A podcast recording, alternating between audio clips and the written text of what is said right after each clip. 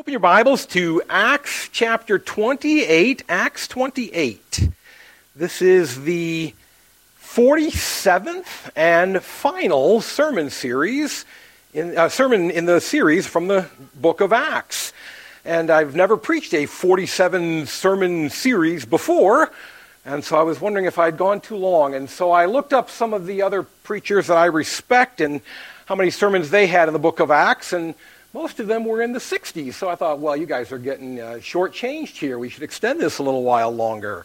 But alas, this is the last one from the book of Acts. Acts chapter 28. Let's hear now from Acts 28 and be reminded that it is the Bible which is the only infallible rule for faith and for practice. If we want to know how to live, what to believe, what to know, about the things happening in this world, we must know God's Word. And so I invite you now to follow along as I read the Word of Almighty God, in, starting in Acts 28. We'll read the entire chapter. After we were brought safely through, we then learned that the island was called Malta. The native people showed us unusual kindness, for they kindled a fire and welcomed us all because it had begun to rain and was cold. When Paul had gathered a bundle of sticks and put them on the fire, a viper came out because of the heat and fastened on his hand. When the native people saw the creature hanging from his hand, they said to one another, No doubt, this man is a murderer. Though he has escaped from the sea, justice has not allowed him to live. He, however, shook off the creature into the fire and suffered no harm. They were waiting for him to swell up or suddenly fall down dead. But when they had waited a long time and saw no misfortune come to him, they changed their minds and said that he was a god. Now, in the neighborhood of that place were lands belonging to the chief man of the island named Publius, who received us and entertained us hospitably for three days. It happened that the father of Publius lay sick with fever and dysentery, and Paul visited him and prayed, and putting his hands on him, healed him. And when this had taken place, the rest of the people on the island who had diseases also came and were cured. They also honored us greatly. And when we were about to sail, they put us on board, they put on board whatever we needed. After three months, we set sail in a ship that had wintered in the island, a ship of Alexandria, with the twin gods as a figurehead. Putting in at Syracuse, we stayed there for three days. And from there we made a, a circuit and arrived at Rhegium. And, and after one day, a south wind sprang up, and on the second day we came to Puteoli. There we found brothers and were invited to stay with them for seven days. And so we came to Rome. And the brothers there when they heard about us, came as far as the Forum of Appius and three taverns to meet us. On seeing them, Paul thanked God and took courage. And when we came into Rome, Paul was allowed to stay by himself with the soldier who guarded him. After three days, he called together the local leaders of the Jews, and when they had gathered, he said to them, Brothers, Though I had done nothing against our people or the customs of our fathers, yet I was delivered as a prisoner from Jerusalem into the hands of the Romans. When they had examined me, they wished to set me at liberty, because there was no reason for the death penalty in my case. But because the Jews objected, I was compelled to appeal to Caesar, though I had no charge to bring against my nation. For this reason, therefore, I have asked to see you and speak with you, since it is because of the hope of Israel that I am wearing this chain. And they said to him, We have received no letters from Judea about you, and none of the brothers coming here has reported or spoken any evil about you. But we desire to hear from you what your views are, for with regard to this sect, we know that everywhere it is spoken against. When they had appointed a day for him, they came to him at his lodging in greater numbers. From morning till evening, he expounded to them, testifying to the kingdom of God and trying to convince them about Jesus, both from the law of Moses and from the prophets. and some were convinced by what he said, but others disbelieved. And disagreeing among themselves, they departed from Paul. They departed after Paul had made one statement The Holy Spirit was right in saying to your fathers through Isaiah the prophet, Go to this people and say, You will indeed hear, but never understand, and you will indeed see, but never perceive. For this people's heart has grown dull, and with their ears they can barely hear, and their eyes they have closed. Lest they should see with their eyes, and hear with their ears, and understand with their heart, and turn, and I would heal them. Therefore, let it be known to you that this salvation of God has been sent to the Gentiles. They will listen. He lived there two whole years at his own expense and welcomed all who came to him, proclaiming the kingdom of God and teaching about the Lord Jesus Christ with all boldness and without hindrance. This is the word of God. Praise be to God. Let's pray and ask his guidance in understanding it. Spirit, as we consider the close of this book, we ask that you would guide our understanding of its message, that we would see here your hand at work, accomplishing your purposes for the glory of Jesus' name. It's in that name and in that hope and for that reason that we pray. Amen. The outline that I've provided in the bulletin offers three main bullet points the end of the journey, him getting to Rome, the end of the earth, and the end of the work.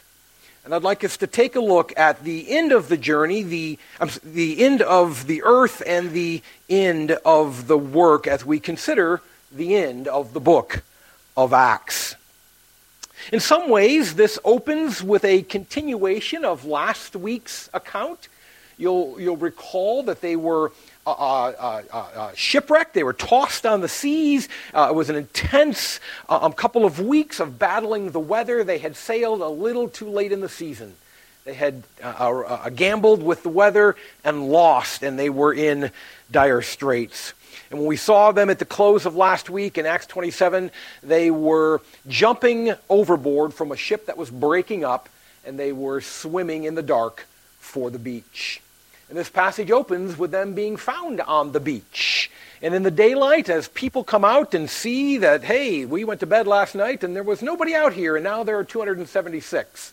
And the locals begin to gather, they make a fire, and they begin to communicate with the, the, the shipwrecked um, people and learn what's going on. And Paul and Luke and the others learn that they're on Malta. Malta is an island in the Mediterranean uh, uh, about 70 some odd, miles, sorry, sorry, like 60 miles south of Sicily. So you can picture Italy, the boot of Italy. Sicily's the little odd shaped soccer ball right off the toe of the boot. And just below that is this little tiny island of Malta, about eight miles wide and about 18 miles long. It's not a huge island.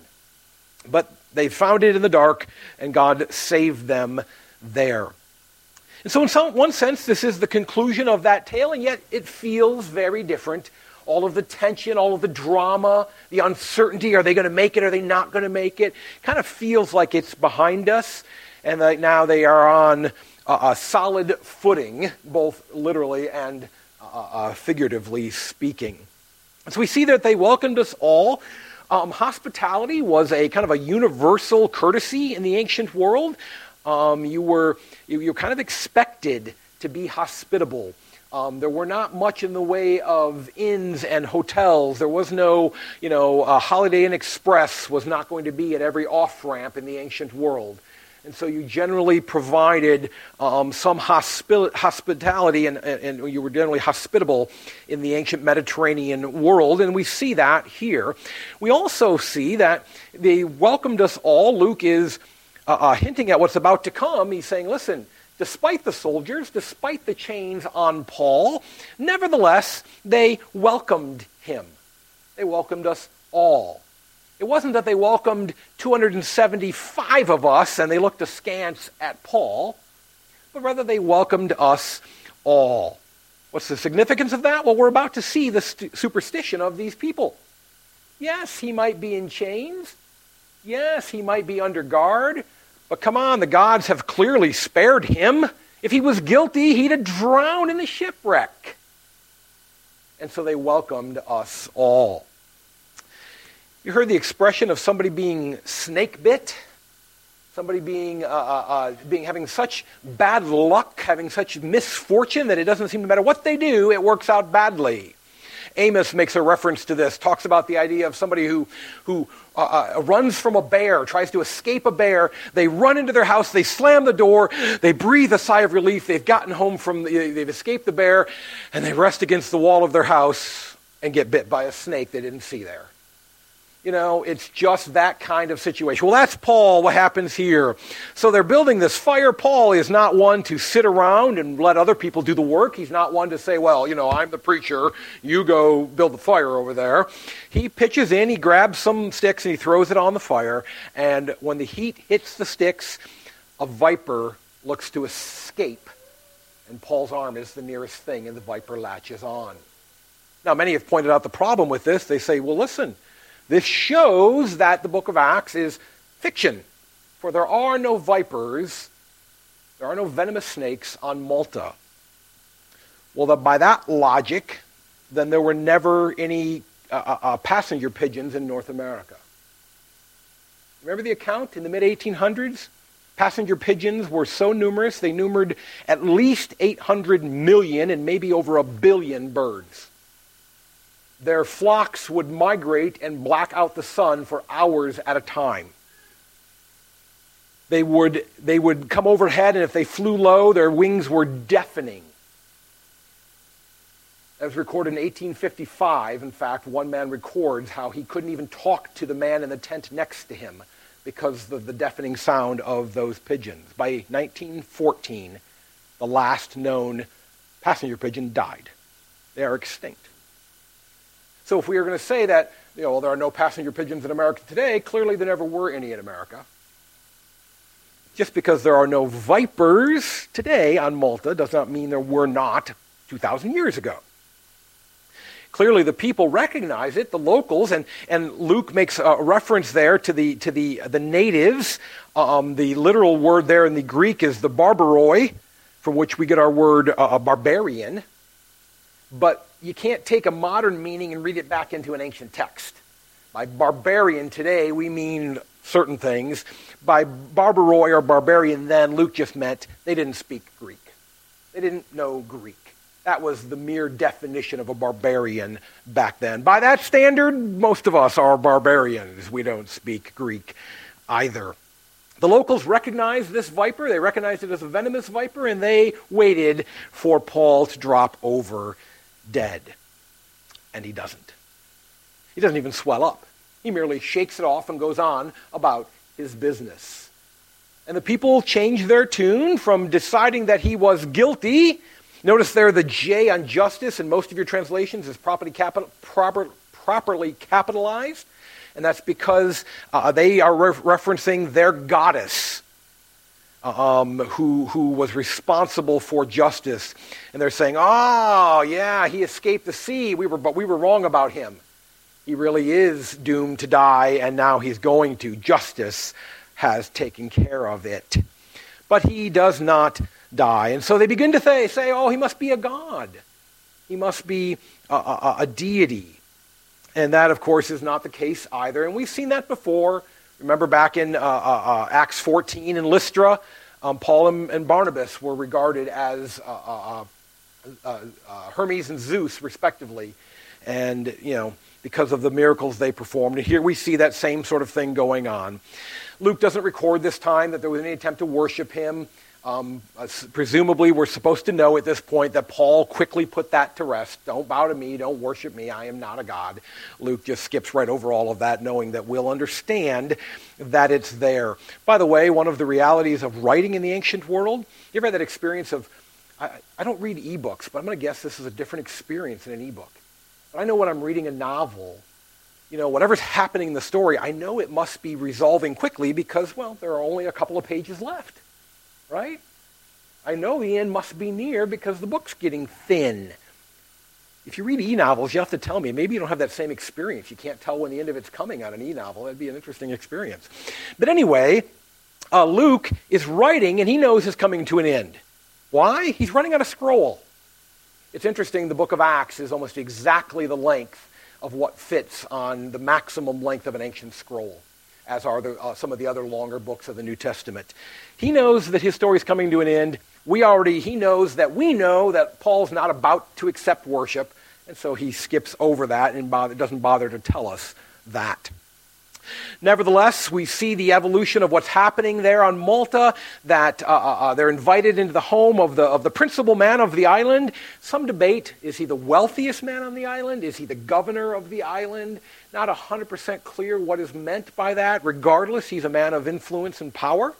His name is Publius. Uh, um, common name back then, it was a, a, a highly respected name. Uh, um, uh, and he, he invites them into their home. His father uh, is suffering with uh, dysentery and fever, what is uh, commonly known as Malta fever or Mediterranean fever. Um, it's a, a, a Bruce, uh, uh, Bruce, uh, Bruce, I do, I, promise, I, swear I practice these things. Uh, brucellosis, brucellosis, there we go, brucellosis. Um, it's a bacterium from unpasteurized goat's milk or sheep's milk. That's probably what he's suffering with there. Paul is able to heal him, and as a result, uh, um, everyone who is sick on the island comes and uh, wants to be healed. We've seen this sort of thing before. We remember this even with Jesus when he would perform a miracle and everybody would flock to him to get more miracles. We've seen this earlier with Paul's ministry, and now we see it here. It does give us some insight, by the way. One of the things we ought to consider when we're wondering has a miracle occurred in our world, in our setting? Has a miracle occurred? Well, let's be reminded of the point of miracles. The function of miracles was to establish God's messenger in a time when it wasn't otherwise clear. When God made himself known through a new messenger, he often provided miracles. Moses brought a new form of revelation and miracles, signs and wonders accompanied him.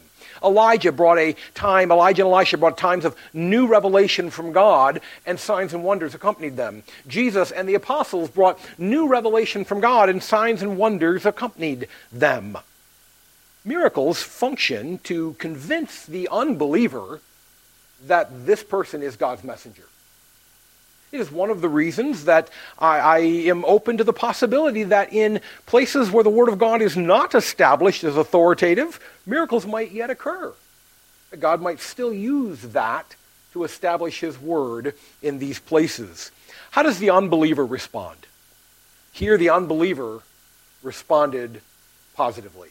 They saw it as a miracle. In if someone's testifying to you that they are convinced they saw a miracle, ask yourself, what are the skeptics around? Because that's the point of miracles, is to convince the skeptic. The, the unbelievers here recognize the authority and the power of Paul. You know what's interesting? Having established his authority as God's messenger, there's no record of him preaching. Not even in passing does Luke say and he taught the gospel, and many believed. It's an interesting omission for Luke to make. Even with the end of the scroll being near, it's stunning. He could have fitted in in just a few words what's going on. In all likelihood, it goes back to that word barbaroi, that they did not know the language. They did not know Greek, and the shipwrecked people did not know the local language. That they were, their ability to communicate is extremely limited. Given that they're all in the Roman world, they probably all knew at least some rudimentary Latin, and that is probably how they've been communicating. But it may well be that Paul was not equipped to preach in Latin, or that they were not equipped to, to really listen to that kind of complexity in Latin. And so the communication seems limited. And it is a reminder to us that the work to which we are called will often not go as swimmingly as we sometimes perceive it happening in the New Testament. We think that we can just roll into any new town and preach like Paul preached and have all these converts like Paul had, but we're reminded that even here, Paul had the practical limitations of things like language. That even the great apostle Paul had he wanted to, to communicate more in Malta, would have had to spend time, learn the language. learn how to connect to these people. The end of the journey, or at least of the, of the frightening journey, of the uh, uh, terrible journey, comes to an end on Malta. It ends with God's grace to these people through strangers on Malta. And it ends with a reminder that God's providence works in strange and unexpected ways. That God will take care of his people through methods that we can never anticipate. When the journey began, Paul was con- telling everybody, we're going to be saved. We are all going to get there.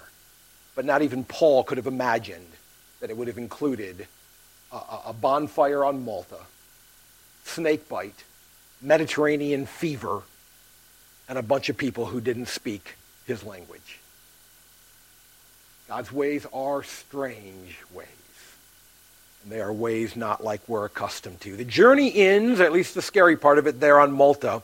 And now we read how they transition into the end of the earth, how they arrive in Rome.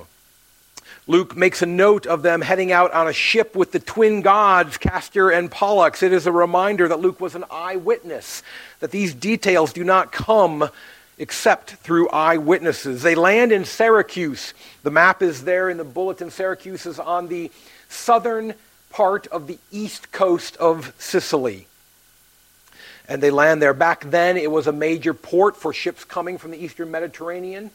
Um, it was a major shipbuilding region back then. Today it's a relatively small tourist town.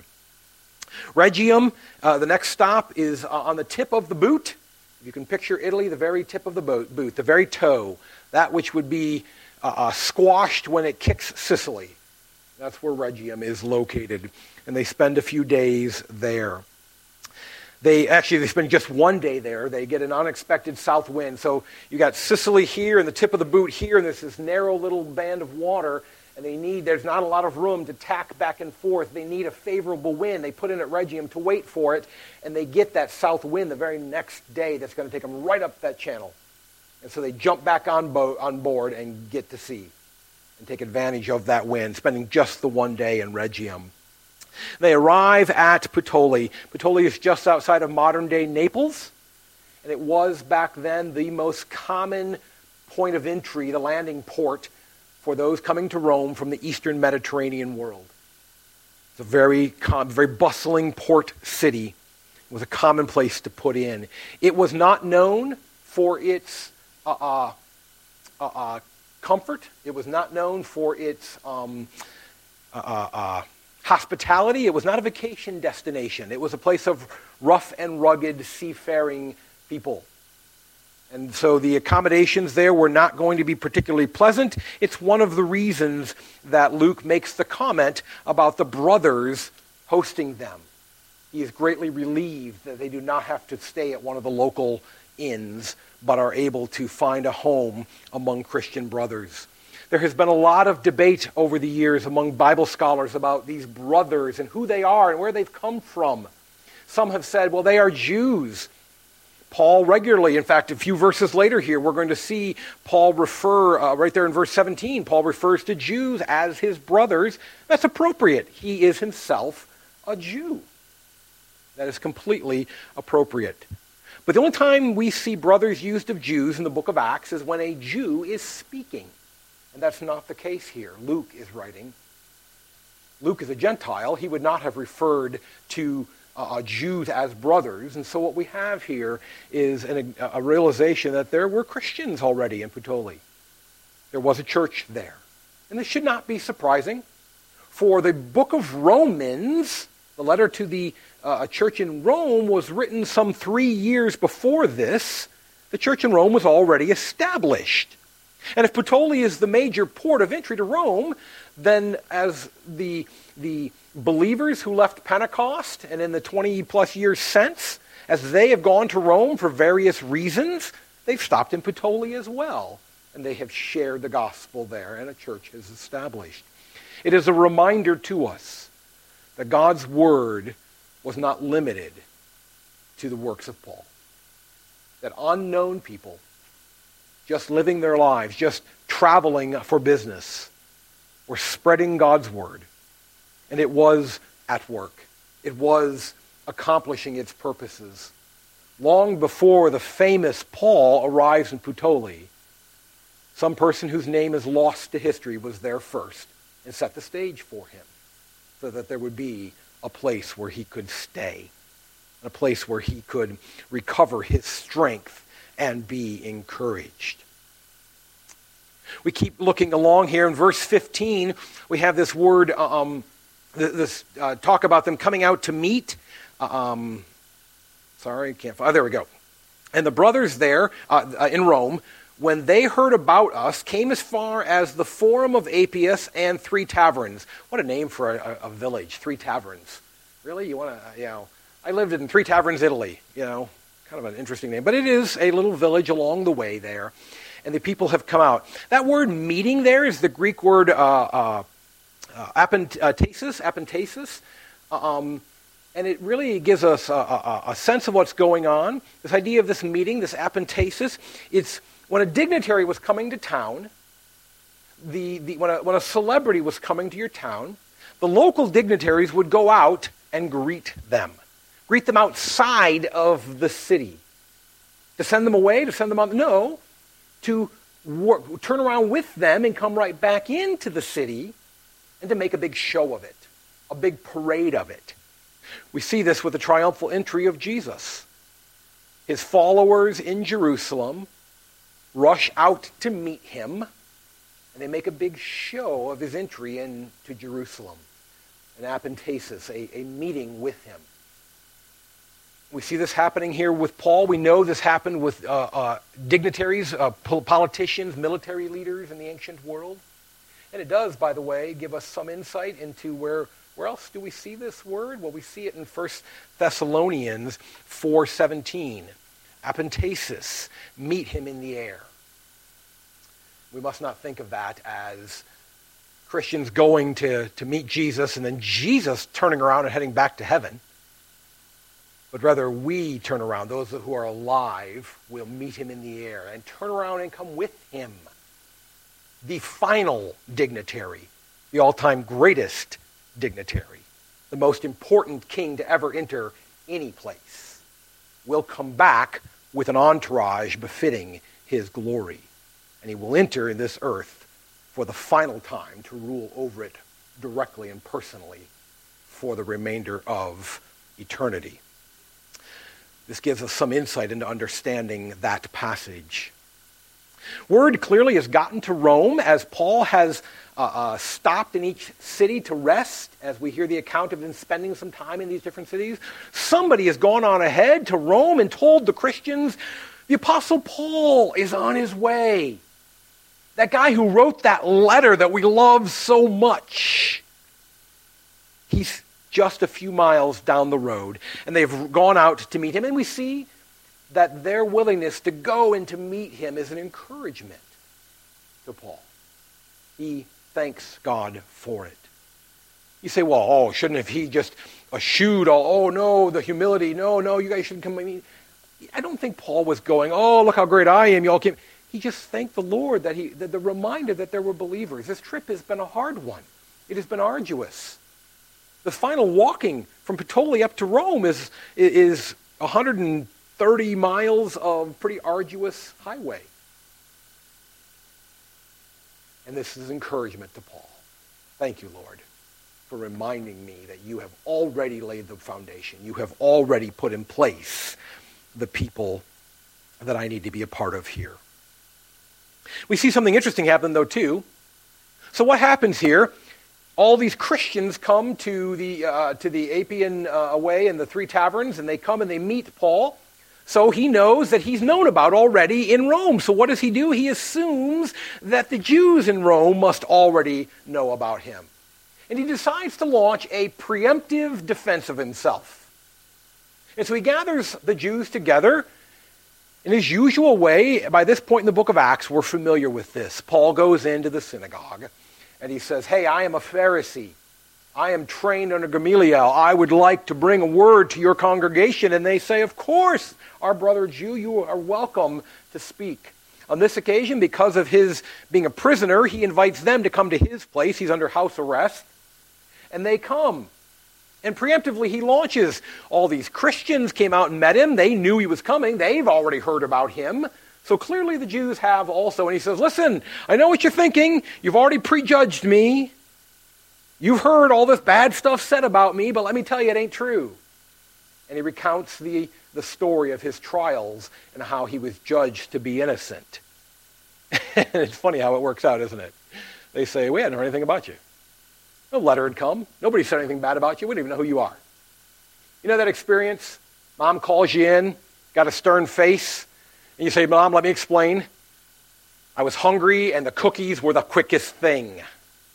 And she says, What about cookies? I don't know anything about cookies. What do you, I was upset about something. Oh, you're like, Oh, if I just kept my mouth shut. That's kind of what just happens to Paul right here. He goes on the defensive, and he hadn't really needed to. And yet, what does he do? He does what he has done throughout his ministry. What a great reminder to us of the faithfulness of just presenting the Word of God. Just, just telling God's Word. And you'd say, well, Paul, at this point, shouldn't he be giving up on this? This has gotten him in no end of trouble. He is where he is today, the shipwreck, all of these things were because of what he did right here. Because of this, has he not learned his lesson? And he says, I've learned my lesson that this is the only way to share the gospel effectively to my brother Jews. They must hear. And so he sits down with them, and we're told that he opens up Moses and the prophets. He, he, he turns to Isaiah and he says, Listen, the Messiah must be born of a virgin and must suffer. Both of these were true of Jesus of Nazareth. Check, check. He opens up the book of Micah and he says, The Messiah must come out of Bethlehem. And this was true of Jesus of Nazareth. Check. And he opens up Hosea and says, Listen, the prophet foretold that out of Egypt I would bring my son. And this happened with Jesus of Nazareth. And he turns to Zechariah and says, Listen, the promised one is going to ride into Jerusalem on a donkey with great fanfare. And that happened with Jesus of Nazareth. And he points to the prophecies of Moses and says, Listen, the cursed one is going to die by hanging on a tree. And that happened with Jesus of Nazareth. And he turns to the Psalms and says, But his body will not see decay. And that happened with Jesus of Nazareth. He arose. And he turns to Daniel and says, Look, the one like the Son of Man is going to receive all glory and honor before the throne of the Ancient of Days. And that has happened. We saw Jesus go to heaven. And he is convincing these people Jesus of Nazareth is the one promised. Something interesting then happens. The the usual. I don't. I'm a little. It's a little interesting that Paul responds so differently here than he did in other places. Usual account. Some believe, many disbelieve, and then Luke uh, uh, uh says something, uh, records something interesting that that Paul quotes from Isaiah. Uh, uh, this passage about how these people are going to harden their hearts how they will not see because their eyes are blinded, how they will not hear because their ears are deaf. And he says, Listen, this is it. I'm done with the Jews, and I'm going to the Gentiles. Is this a sign that we should not share with the Jews. We should not minister to Jews. We should not offer God's word to them, share the gospel with them. That we does this justify uh, anti-Semitism and, and hatred for Jews, as some have argued? It's hard to imagine that. For it is Paul himself writing to the church in Rome in chapter 11. He says, I ask then, has God rejected his people? And he answers, by no means. God has not rejected his people. Why would we? And a few verses later, in that same passage, it says, So I ask, did they stumble in order that they might fall? Did, in other words, did God let them disbelieve just to prove a point? Just to make them look bad? Did they stumble just so that they might fall? And again, he says, by no means. Rather, through their trespass, salvation has come to the Gentiles, so as to make Israel jealous. Now, if their trespass means riches for the world, and if their failure means riches for the Gentiles, how much more will their full inclusion mean? Paul says, no. The gospel has come to Gentiles because the Jews have rejected it. But it'll only be better if the Jews come. Now I am speaking to you, Gentiles. Inasmuch then as I am an apostle to the Gentiles, I magnify my ministry. Why did Paul gloat about being an apostle to the Gentiles? In order somehow to make my fellow Jews jealous and thus save some of them. You know the account, you remember maybe it happened to you. If you're not going to practice the clarinet, then I'm going to sell it to some little kid who will. For me, it was my bicycle. I was learning to ride. I rode into the neighbor's rose bush. The roses weren't the problem, the thorns were. And for weeks, I wouldn't get back on my bike, and my dad finally pulled that one out and said, If you're not going to ride your bike, I'm going to give it to some child who will. And the idea that some other kid would ride my bike motivated me to get back on it, and Paul is saying that's what God is doing with the Jews. He has not set them aside for all eternity, but rather I'm going to go take this wonderful good news to Gentiles. And one day God is going to use it to spur the Jews onto salvation also. We see then that Paul has arrived at the end of his journey and he's now in Rome, the end of the earth. You say, well, wait a second, Scott, that's not the end of the earth. Even by ancient geography standards, it was the middle of the world. I mean, Rome was kind of the center and the empire around it. But from a Jewish perspective, when the word was given back at the beginning of the book of Acts, that I'm going to send you into Jerusalem, Judea, Samaria, and to the end of the earth, the end of the earth in a Jewish mind was Rome. Not because they were unaware that there were lands west of Rome. Paul knew about Spain. In fact, he leaves here and goes to Spain. Paul knew about Britain. The educated Jews knew that this wasn't the geographic end of the earth, but it was the moral end of the earth. It was the place where darkness reigned on earth. It was the place where paganism was strongest, where immorality was celebrated. It was the end of the earth. It is when Peter writes his first epistle from Rome. He sends it at the close, and, and 1 Peter 5, I think it's verse 13, he says, he writes, from Babylon. That's what Jews thought of Rome, that it rivaled Babylon in its wickedness. He has arrived at the end of the earth. The gospel is now in the very place where darkness was centered. And we know what happens.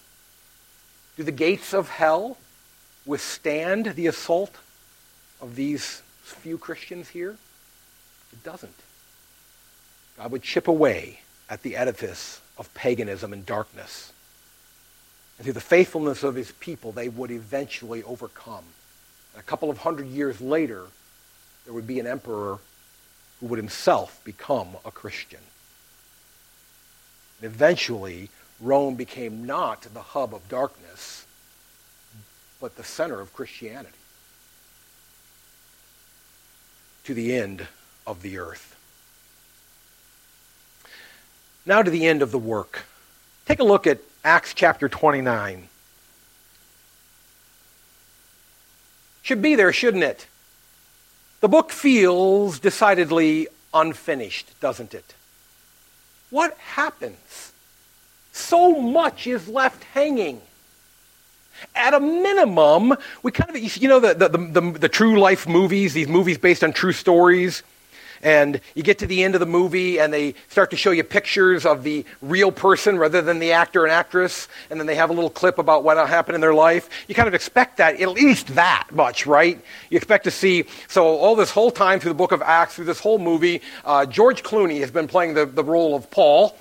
And now we see that the real Paul is, you know, five foot tall, bald, hunched over, half blind.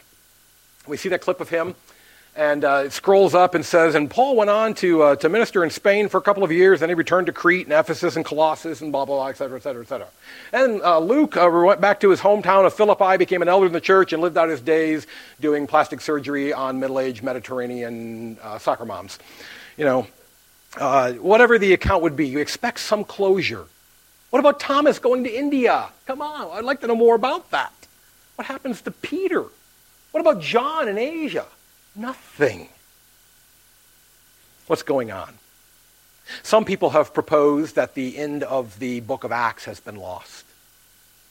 That, that there was more. That it did tell us more. Some have even said that Luke intended a third volume, his gospel being volume one, what we have being volume two, and a third volume. So have we lost a part of the Word of God? Is that why this is left hanging? Because we don't have God's Word? Well, I jokingly told you to look at Acts chapter 29, but I'd like you to really look now at Acts 28, verse 29. Acts 28, verse 29. Do you notice that it's not there? What's going on? Apparently, we can lose the Word of God. Verse 29 is missing. What's happening? Well, something interesting has happened over the centuries. As human beings have copied the Word of God, they have felt the need to add to what the Holy Spirit had to say. And they have added things in throughout the centuries. And later, when the verses got added, so there was another verse there, and when the verses were added about 500 years ago, they numbered verse 29. But then, as archaeology began to uncover more earlier copies of the Bible, we begin to realize that there were additions.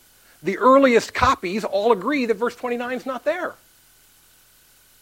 And so they took it out, but in order to keep consistency, they left the, number, the, the, the numeration the way it is. My point is this there is a lot of history, a lot of evidence, very common in the book of Acts, very common in the Gospel of Mark, that the Holy Spirit has allowed human beings to, to add to his word, to obfuscate it through their own thoughts, through the ideas they thought he should have said.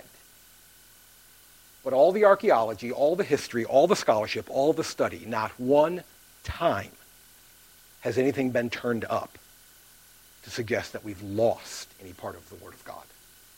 It has never happened. The way my seminary professor put it was this it's not that we don't have 100% of God's Word. The problem is we have 105% of God's Word. And we've got to peel back the additions of humanity to get to what the Holy Spirit actually said. Why verse 29 is gone. I'm saying all of this to say this. We have not lost chapter 29. This is how the book is supposed to end. Because the story doesn't end. In one sense, it does conclude. Go back to Acts chapter 1, flip back to the very beginning of the book of Acts, and look at the very first uh, um, chapter. Look at verse 8 and be reminded of what we were told was, this was all about. Verse 8 is the table, chapter 1, verse 8 is the table of contents for the book of Acts. But you will receive power when the Holy Spirit has come upon you, and you will be my witnesses in Jerusalem and in all Judea and Samaria and to the end of the earth. In one sense, Luke has told the story he said he was going to tell. He records this here, and he says, I'm going to give you the account of this happening. Jesus promised that they would go to the end of the earth. They're now at the end of the earth. I'm done. I've told you what I told you I would tell you. In another sense, some have pointed out that Theophilus, verse 1 of Acts, in the first book, O Theophilus, if you go back to Luke's prologue, remember in Luke's gospel, he refers to him as most excellent Theophilus. That title, most excellent, occurs just three times in the scriptures. In Luke 1 3 of Theophilus, in Acts uh, uh, uh chapter uh, uh 24 of uh, Felix, and in Acts chapter 26 of Festus. In other words, it's a title used for government officials. And some have said Theophilus doesn't need any more because he was there in Rome. He was a government official. this brings Theophilus up to date. He knows the rest of the story. That may be true. But you know what? Here's the real key. Look at Acts 1 1. Look at Acts 1 1. In the first book, O Theophilus, I have, uh, the Gospel of Luke, I have dealt with all that Jesus began to do and to teach. What is the clear implication that Luke wants Theophilus and us to hear? That this is the ongoing work and teaching of Jesus. The Gospel of Luke talks about what Jesus began to do and to teach. This is what he continues to do and to teach. This is the continuation of the work of Jesus. And how do you bring that story to a close? You see, if the gospel wrapped up the details of Peter's ministry, or if it wrapped up the details of Paul's ministry, uh, the gospel, I just said gospel, the book of Acts, we could be tempted to say that it was about Peter and Paul. But clearly it's not about Peter and Paul. For if it is, it's horribly told. It is a story about the gospel. And that story hasn't ended. That work is not over. It continues even into our day. We are part of Acts chapter 29. We are part of the continuation of this story.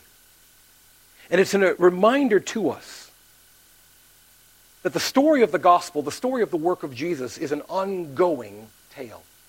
It began before us and it will continue long after us unless the Lord comes sooner.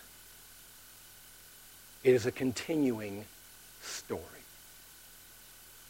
Have you thought about your place in it? Have you considered where you belong in that tale? Where you belong in that account? Have you thought about what it is that you're uh, putting your efforts toward, your money toward, your time toward, the best thoughts of your day toward? What are you doing in hopes of being remembered? We all want our story to go on and to continue. But have you ever really thought about what the odds of that are? Very few of us are going to be George Washington and be remembered by history. And so what happens? We people get spurred, those who get spurred on to wanting to be remembered, wanting that desire to not be to not be lost in anonymity and obscurity. They'll do crazy things. You know, this is what motivates most mass murderers is this desire to be remembered, to be known. How does that work out? By the way, we don't we remember the events, we remember Columbine, we I can't remember the name of the shooter. Isn't that interesting? Even their sick, perverted attempt to be remembered in history gets lost. Think about even your own family. Each of us has two parents. Each of them have two parents, so we have four grandparents. Each of them had two parents, so we have eight great grandparents. Let's just stop there for a moment. How much do you remember about your great grandparents?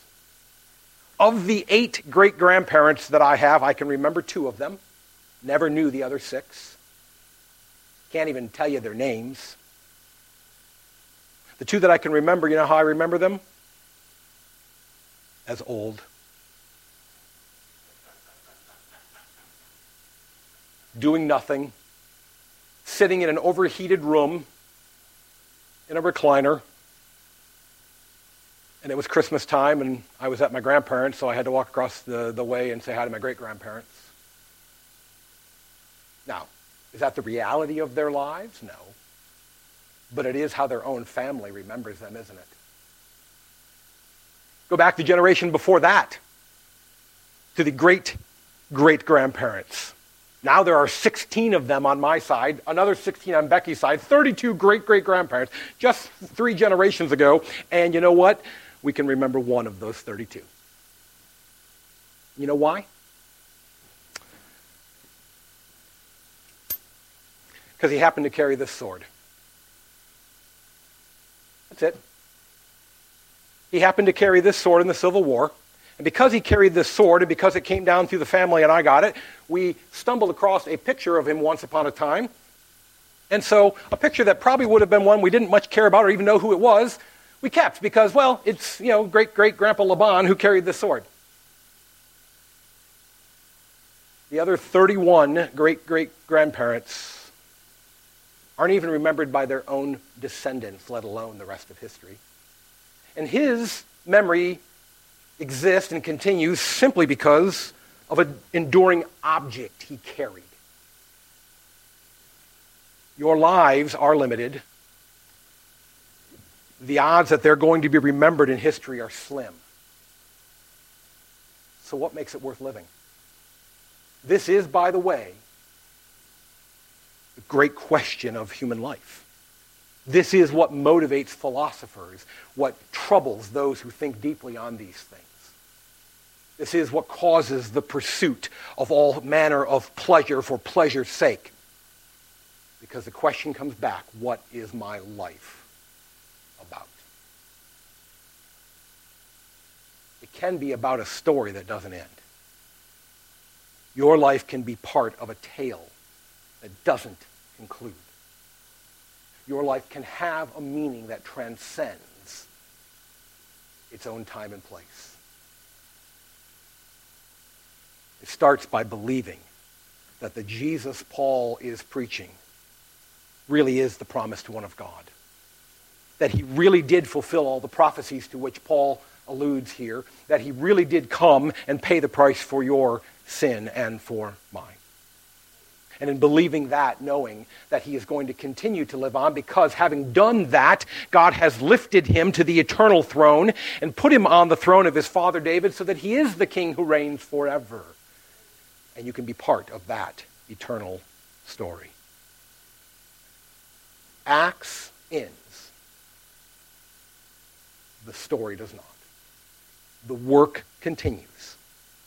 Let it continue in us today. Let us continue to be a part of that everlasting good news. Lord Jesus, we thank you for your work here on the earth and for its continuation through the book of Acts. Lord, we ask that you would continue it uh, in us today. Let us see ourselves in Acts chapter 29. Let us see ourselves as a part of the continuing work that you are doing here on this earth. Let us give our efforts and our energy and our intellect to that work, knowing that while our names will fade, your work will not. Your gospel endures. Your kingdom is an everlasting kingdom. And the only hope we have of doing anything meaningful is to be a part of that. Thank you for the faith that you have given us to enter into that kingdom. Now give us the boldness that we read of in the final verse of Acts. To press on without hindrance and continue the work you have been doing, are doing, and will continue to do. We pray this in your precious name. Amen.